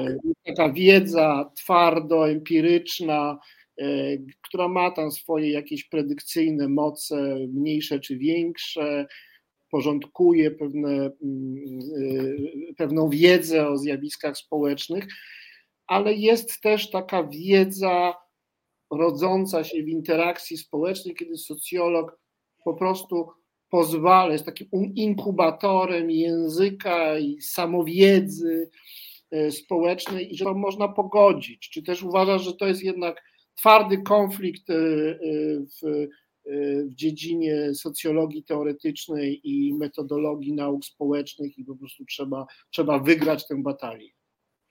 E, Janku, e, ta stawka, znaczy bardzo trafnie zidentyfikowałeś. Może e, ja bym też powiedziała, że jestem miłośniczką socjologii publicznej, tak zwanej, czyli tej socjologii, która traktuje ludzi jak partnerów w wytwarzaniu tej wiedzy i uważa, że oni, że im ta wiedza też może być do czegoś potrzebna, a nie taka, że po prostu po, na drugiej stronie usypiają i odpadają ale ta stawka to, to jest, no to Franciszek Bacon, jak wiesz, powiedział, ale August Comte, założyciel naszej dyscypliny socjologii, bardzo to z lubością podkreślał, mianowicie, że wiedza jest władzą. E, I dopóki my, socjologowie, nie zrezygnujemy z tego roszczenia, a to roszczenie, tak po Foucaultowsku, jest bardzo rozmaite, prawda? To nie chodzi o bezpośrednie przełożenie na decyzje polityczne, ale chodzi też o wyższość, o paternalizm, o oświecanie. I, i tutaj jest ten, ten taki konflikt, prawda? Mianowicie to jest to, czy się posuniesz i włączysz i uczynisz kogoś partnerem, czy będziesz do końca utrzymywał, że wiesz lepiej. Nie wiem, czy to jasno mówię, prawda? Że masz jakąś swoją metodologię magiczną, prawda? Nikt nie ma do tego dostępu i tak dalej. E, to się bardzo zmienia. Mamy w tej chwili e, no, duże takie nurty e, z jednej strony takich tak zwanych action research, które się zaczęły w Porto Alegre, słynnymi badaniami nad biedą, gdzie nagle ktoś wpadł na pomysł, że właściwie, żeby dobrze zrozumieć biedę, to trzeba robić to badanie wspólnie z biednymi. Prawda? E, I utworzono taki wspólny zespół, i efekt był taki, że właściwie, jak to badanie zbliżało się do końca, to biedni sami wiedzieli, co mają zrobić. Rozumiesz, prawda? Bo jakby partycypacja, czyli ja uważam, że socjologia, tak jak psychologia, y, tylko w innym wymiarze, że socjologia to jest zaproszenie do wspólnej refleksji nad naszymi wspólnymi doświadczeniami, nad tym, jak my razem funkcjonujemy i jak to będziemy robili razem, a nie my z wyżyn naukowych, y, tylko y, wspólnie, to to będzie właśnie dokładnie ta samowiedza społeczna, o którą chodzi. Teraz przerwa na piosenkę. Tak, teraz przerwa na piosenkę, to bardzo ciekawe. Właściwie wszyscy jesteśmy socjologami, czy możemy być. Zaproszenie do bycia socjologami. To bardzo ciekawe w filozofii też jest, często się powiada, że ludzie umieją filozofować, tylko trzeba ich do tego zachęcić e, i można z nich wiele wyciągnąć. Teraz piosenka, a po piosence będziemy rozmawiać o badaniach rynku i o marketingu. Reset Obywatelski działa dzięki Twojemu wsparciu. Znajdź nas na zrzutka.pl. Drodzy Państwo, to trzeci fragment rozmowy z panią profesor e, Anną Gizą e, Poleszczuk w programie Mondrale w Radiu Reset Obywatelski. Chciałem przypomnieć Państwu, że e, to jest obywatelskie radio, takie sam, samodzielne, niezależne, więc utrzymujące się nie z reklam, lecz z Państwa datków, które wobec tego musimy co pewien czas prosić. Jakkolwiek no, Teraz bardziej nam zależy, żebyście Państwo wpłacali na te konta ukraińskie, mm, ale no również proszę i o nas pamiętać, te nasze namiary są na naszych stronach internetowych. Reset Obywatelskie to nie tylko radio, to również portal, w tej chwili porządny portal informacyjny. E, tam między innymi znajdziecie oczywiście e, nasz numer konta, poza tym jesteśmy na zrzutce na Patronite. Stałym mm, sponsorem naszym, naszej audycji jest pan Paweł z Rabarbaru, y, za co nieodmiennie dziękujemy. A y, trzeci fragment naszej rozmowy, zostało nam jeszcze 25-27 minut, e, będzie poświęcony y, tej sferze działalności pani profesor, która no, wiąże się z rynkiem, a więc z biznesem. Pani profesor jest zaangażowana w badania rynku, ale także no, taką socjologię mm, organizacji, socjologię instytucji, które ten rynek tworzą. I ja mam w związku z tym takie, takie pytanie, słyszymy w świecie lewicowym przynajmniej ze wszystkich stron, że różne dziedziny życia publicznego i społecznego, które no nie powinny być poddawane prawom rynku, a w każdym razie nie wyłącznie, stają się coraz bardziej zmerkantylizowane i urynkowione. To dotyczy kultury, to dotyczy polityki, to dotyczy edukacji. Wszędzie rządzą prawa popytu i podaży, wszędzie rządzi konkurencja, wszędzie dostawcy jakichś produktów e, no, próbują się zalecać do targetu, czyli grupy docelowej, rywalizują ze sobą. No i to prowadzi do różnych negatywnych konsekwencji. Są wygrani, przegrani, e, wszystko się mierzy miarą pieniądza, e, inne wartości, które się nie dają spieniężyć, zmonetyzować, ulegają zdeprecjonowaniu. E, więc to, co komercyjne, często jest tym, co masowe, i to, co masowe, komercyjne i tym samym nieco niższych lotów wypiera, co szlachetniejsze, w polityce zwycięża populizm, w kulturze e, kultura masowa.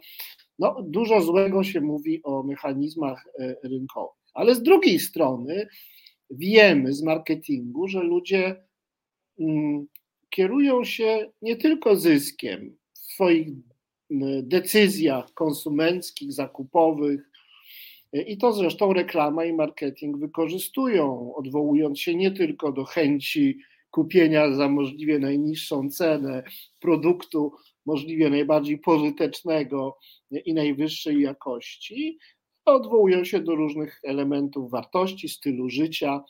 No i moje pytanie w związku z tym jest takie, czy może my demoni- z jednej strony trochę demonizujemy ten rynek, i wszędzie widzimy go e, e, jako taką destrukcyjną siłę, e, a z drugiej strony, no faktycznie próbujemy tak kształtować nasze praktyki społeczne, instytucjonalne, jakby ich rynkowa weryfikacja była mm, naj, najbardziej sprawiedliwa, na, na, na, najlepsza.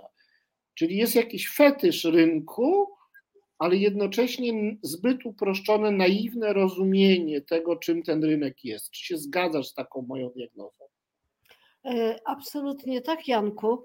Zastanawiam się, bo poruszyłeś tyle wątków ciekawych i w ogóle fundamentalnych, że zastanawiam się nad tymi 24 minutami, które nam zostały. Może może jeszcze mnie zaprosisz kiedyś, bo jestem Jasne. nie tylko mądralą, ale i gadułą, także okej. Okay. E, słuchaj. Nie tylko mądra, ale i ładna, tak. Tego nie powiedziałam.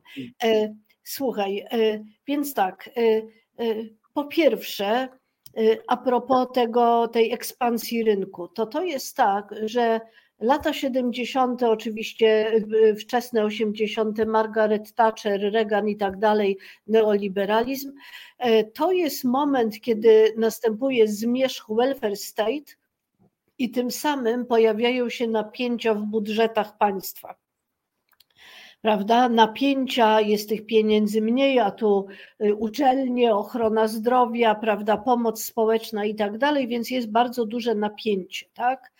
E, I teraz pojawia się taki, e, takie przekonanie, że zaczyna się bardzo duża krytyka instytucji publicznych, że one są ospałe, beznadziejne, nieefektywne, przeżerają zasoby, działają e, nieproduktywnie itd., tak itd. Tak I pojawia się taki pomysł, który się nazywa w literaturze New Public Management, czyli nowa filozofia zarządzania publicznego, że rozwiązaniem i sposobem na podniesienie efektywności instytucji publicznych, a tym samym większą produktywność zasobów budżetowych, prawda? Bo jak one będą bardziej sprawnie działały, no to będą tych mniej pieniędzy per usługa wydawały, że trzeba wytworzyć quasi rynki. Quasi rynki czyli sztucznie wytworzyć konkurencję między, podmiot, między podmiotami. Słyszę samą siebie, więc konkurencję między podmiotami publicznymi. E, to wszyscy pamiętamy Margaret Thatcher e, e, i Reagan i, później oczywiście w 89 to już weszliśmy w to jak masło, no bo takich mieliśmy doradców. I na czym to polega?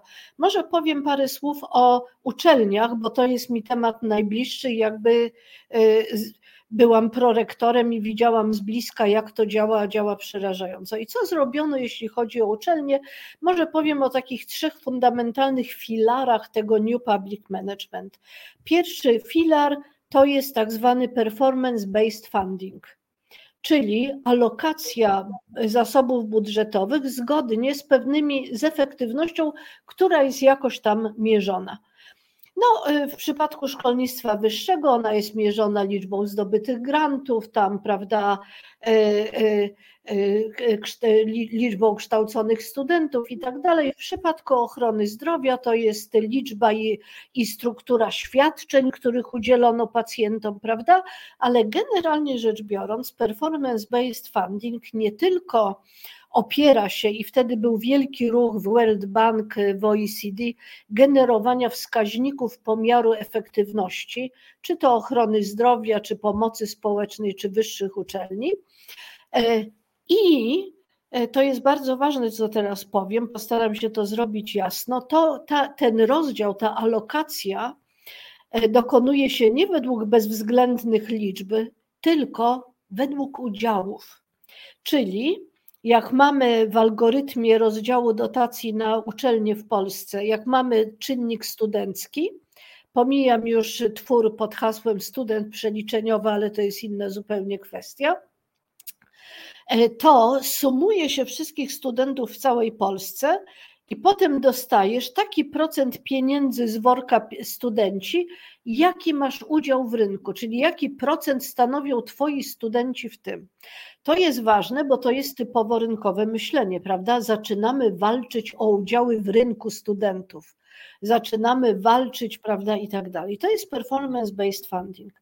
On powoduje, że podmioty publiczne, takie jak szpitale i tak, ale też uczelnie, zaczynają koncentrować się na wskaźnikach, a nie na misji.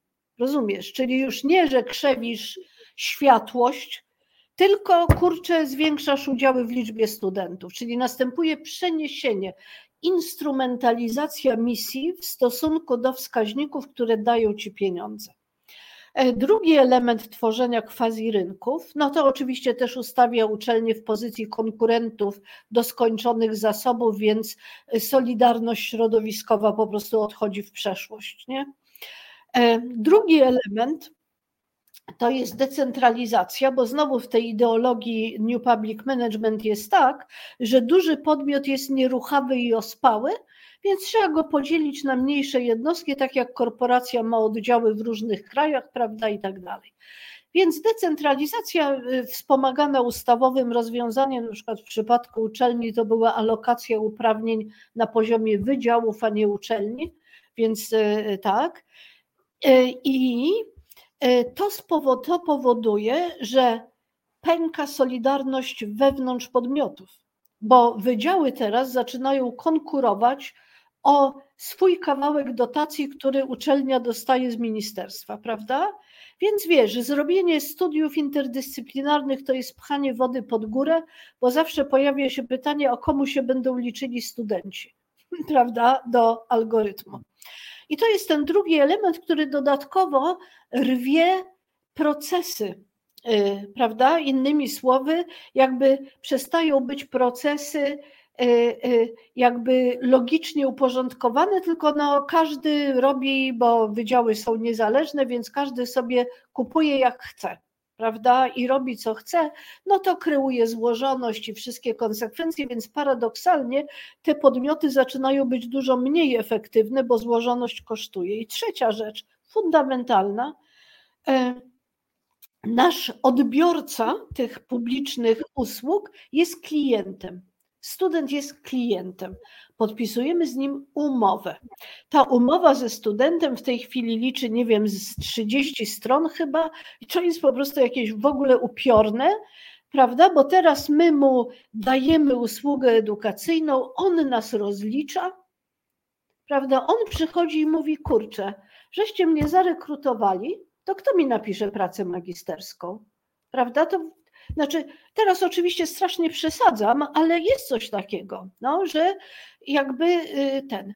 Więc mamy rzeczywiście powstaje quasi rynek. Taka dziewczyna y, zrobiła, napisała piękny artykuł w Sage'u chyba nawet, jakaś chyba Litwinka, sądząc po nazwisku, ona przeanalizowała mission statement i strategię 20 najważniejszych, najwyżej w rankingach uniwersytetów europejskich.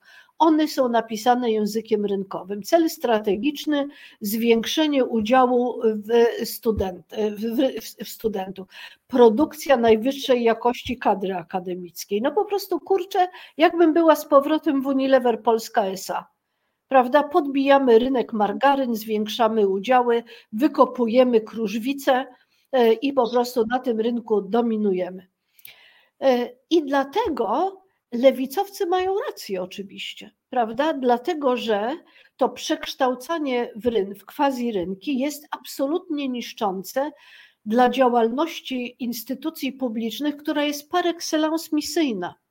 A co to znaczy misyjna? To znaczy taka, że ma no coś w rodzaju idei regulatywnej Kanta, y, ale nie ma celów, bo jeżeli naszą misją jest kształcenie, to to nie jest cel, który się daje zoperacjonalizować prawda? Tylko to jest e, latarnia morska, która zawsze majaczy w oddali, prawda? Więc rzeczywiście tak jest. Poza tym, no wszyscy doskonale wiemy, że e, e, quasi rynek powoduje, że najsłabsi tych usług nie uzyskują no to jest słynny przykład e, e, prywatyzacji kolei przez Margaret Thatcher, prawda? Kolei się nie opłaca dojeżdżać w jakieś odludne zakątki, prawda, bo to się nie spina finansowo, ale przecież w usługach publicznych nie o to chodzi. Tylko chodzi o to, żeby do najbardziej zagubionej w lesie starszej pani dotarł listonosz i żeby ona mogła pojechać do lekarza, prawda? O to chodzi, prawda? Usługi publiczne, ich istotą jest solidarność, prawda? Jest to, żeby wszyscy z nich mogli korzystać. To są dobra publiczne. Więc powiem tak, na pewno mają rację, ale to oczywiście też spowodowało, y, że y, zaczął wnikać do instytucji publicznej marketing, bo marketing jest dokładnie narzędziem budowania udziału w rynku. I o to chodzi w marketingu od samego początku. Marketing pojawił się w Stanach Zjednoczonych w czasach Fordyzmu, kiedy po raz pierwszy w historii świata problemem y, stał, stał się y, popyt, a nie podaż prawda? I, I marketing, tak naprawdę pierwsza definicja marketingu w American Marketing Association brzmiała mniej więcej tak, że marketing jest to narzędzie przekierowywania strumienia dóbr i usług od producenta do konsumenta. I oto, e, jak mówił znany, choć niesławny klasyk, w ostatecznej instancji chodzi, prawda? Chodzi o to, żeby w konkurencji z innymi wygrać, żeby w tym nadmiarze towarów raczej wziął A, towar jeden, a nie towar drugi. I teraz widzimy, że y, uczelnie budują marki, prawda? Y, one posługują się narzędziami marketingowymi i tak dalej, ale nie tylko uczelnie. Stoli, znaczy miasta, regiony, tak, żeby zwabić turystę i tak dalej. To oczywiście też jest, zjada środki, to są bardzo kosztowne zabawki i w odróżnieniu od y, prawdziwej produkcji to nie przynosi wymiernych zysków, prawda? Czyli to jest taka sztuka dla sztuki. E, no, to doprowadziło do, nie waham się powiedzieć, w ogóle deprawacji. Ja pamiętam, że jak się zaczął kryzys demograficzny, no i te nasze rozbuchane uczelnie zaczęły cierpieć na niedobór studentów, a tu ludzie pensum muszą wyrobić i w ogóle, to wykształciła się, a i jeszcze w dodatku, teraz jeszcze powiem o sterowaniu parametrycznym, bo teraz jak masz ten algorytm, to performance-based funding, to możesz manipulować warunkami brzegowymi, żeby racjonalni gracze, jakimi są uczelnie, podążali we właściwą stronę, taką jak chcesz, a jednocześnie masz czyste ręce, bo mówisz tak, no co, prawda?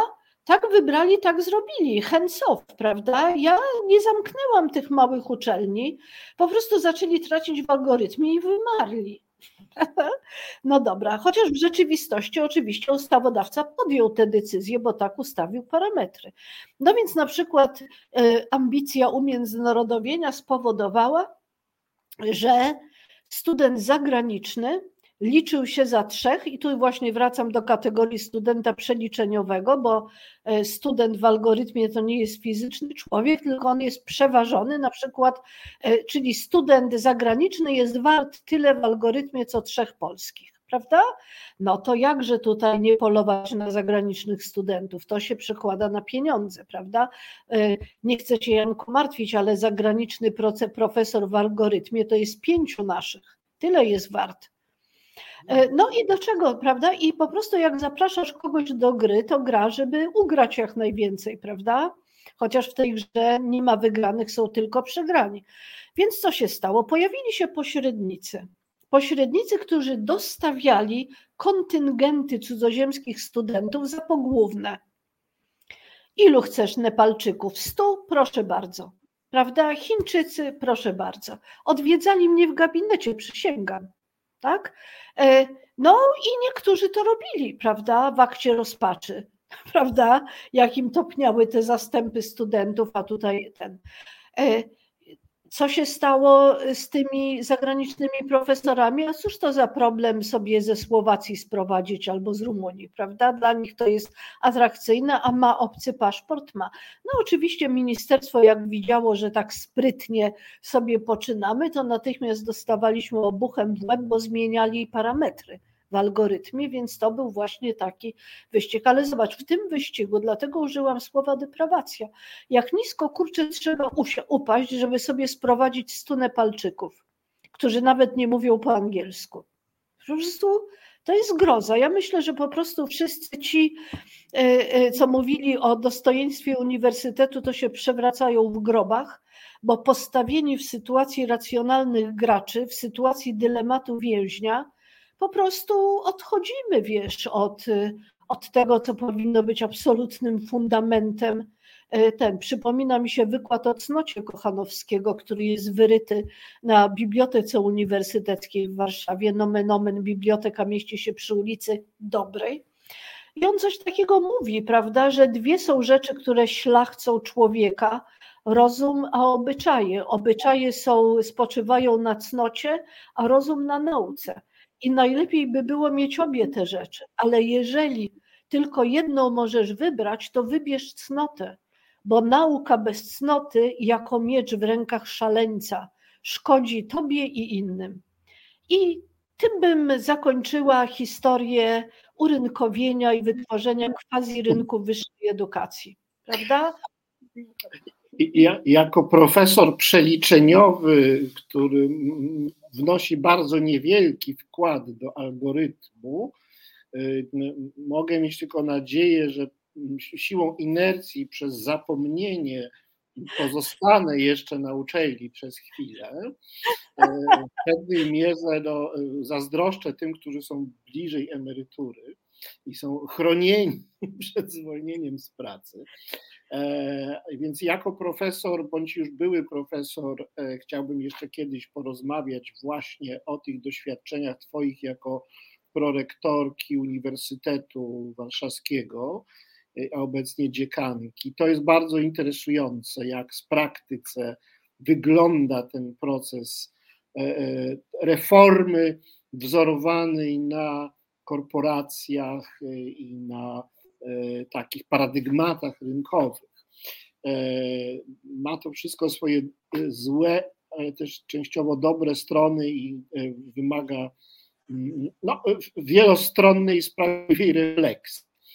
W ogóle problem, który zaledwie poruszyliśmy, takiego umarketingowienia życia społecznego, co nie oznacza zawsze tego samego, co urynkowienie, zasługuje na y, dłuższą jeszcze rozmowę. Myślę, że do tego jeszcze wrócimy, że kiedyś się jeszcze powinniśmy spotkać. E, no, ale teraz czas już powoli się wyczerpuje naszej rozmowy.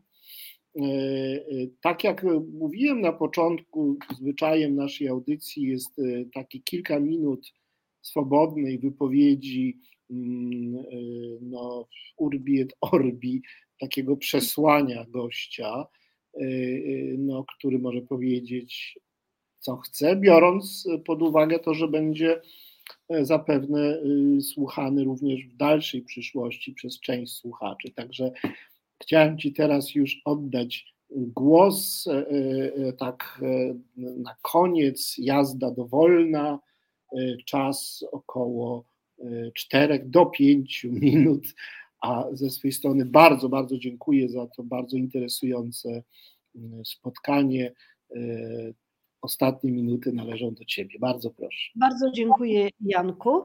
Mam nadzieję, że jeszcze mnie kiedyś zaprosisz, bo dużo jeszcze w duszy mojej zalega. Mhm. E, natomiast chciałam na koniec powiedzieć, że to jest taki moment, wszyscy chyba czujemy, że żyjemy w czasach przełomu, e, kiedy załamuje się świat, który uważaliśmy za oczywisty, domknięty, skończony, E, co wyraził swego czasu Fukuyama e, ze swoim słynnym twierdzeniem koniec historii. Dzisiaj widzimy, że o żadnym końcu historii nie ma mowy. E, widzimy też, mam nadzieję, że wyłania się coś z tych szczelin w pękającej skorupie naszego dzisiejszego świata. I myślę, że to jest taki moment, i to jest nasza odpowiedzialność, żeby naprawdę wrócić do podstaw, i bardzo poważnie zastanowić się nad światem, który chcemy tworzyć, za który chcemy wziąć odpowiedzialność.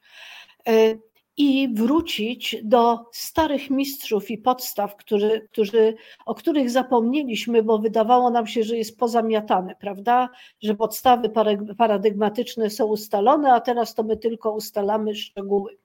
Chcę na przykład powiedzieć, i zakończę takim no, naprawdę przesłaniem. Chcę powiedzieć, że słynny Adam Smith, który uchodzi za ojca nowoczesnej ekonomii, która jaka jest, każdy widzi. E, otóż on uważał za podstawowe dzieło swoje życie, swojego życia wcale nie o bogactwie narodów, tylko dzieło zatytułowane Teoria uczuć moralnych. Jest to dzieło absolutnie piękne, w którym Smith e, zaczyna w ogóle swój wywód o tym, Y, o istocie i formach sympatii. Tak? I on pokazuje, że rynek jest konstrukcją, która żywi się i spoczywa na uczuciach moralnych. Y, to zresztą y, jakby pewnie wymaga dłuższego powiedzenia, ale generalnie Adam Smith mówi: żaden kontrakt nie zastąpi nam i nie, i, i nie będzie żył jeżeli nie będzie wzajemności, odpowiedzialności, uczciwości, życzliwości, e, fałszywego poczucia winy, to jest piękna kategoria, prawda? Największe, najpiękniejsze dramaty są na niej ufundowane. E, to jest w rozdziale Janko o przyczynie celowej nierówności uczuć, gdzie Smith się zastanawia, dlaczego, nawet jeżeli nie mieliśmy intencji, ale komuś niechcący wyrządziliśmy krzywdę, to czujemy się winni mimo że nie powinniśmy, prawda? Co Edyp był winien, że zabił swojego ojca i poślubił swoją matkę? Przecież o tym nie wiedział, prawda? A jego dramatem jest właśnie poczucie winy. E, I to jest e, to, co znajdujemy u Adama Smitha. E, to też, co znajdujemy u starych mistrzów filozofii, socjologii, bardzo innych wielu. E, że szczególnie wziąwszy pod uwagę, że nasze życie wspólne, zbiorowe jest ufundowane na wolnej woli, dobrej woli i świadomości, to e, jest najwyższy czas, żebyśmy zadbali o coś, co nazywam na swój użytek zasobami etycznymi, ponieważ bez nich e, nasze życie po prostu przestanie być możliwe. Pamiętam słynnego wywiad ze słynnym ekonomistą, noblistą, który powiedział, że kryzys finansowy 2008 roku to nie był kryzys finansowy, to był kryzys wartości. Jesteśmy w kryzysie wartości i nadzieje, jakie możemy wiązać z przyszłością, e, zależą wyłącznie od tego, czy uda nam się ożywić ducha akademickiego, etos akademicki, e, sympatię, życzliwość, odpowiedzialność i wreszcie zrozumieć, że człowiek nie jest homo economicus, e, nie jest motywowany wyłącznie optymalizacją zysku, ale że całe podstawy naszej cywilizacji leżą w naszej zdolności i gotowości do uwzględniania innego w naszym życiu. Piękna puenta. Bardzo dziękuję. Do widzenia Państwu. Dziękuję Ci za udział. Dziękuję. Do widzenia.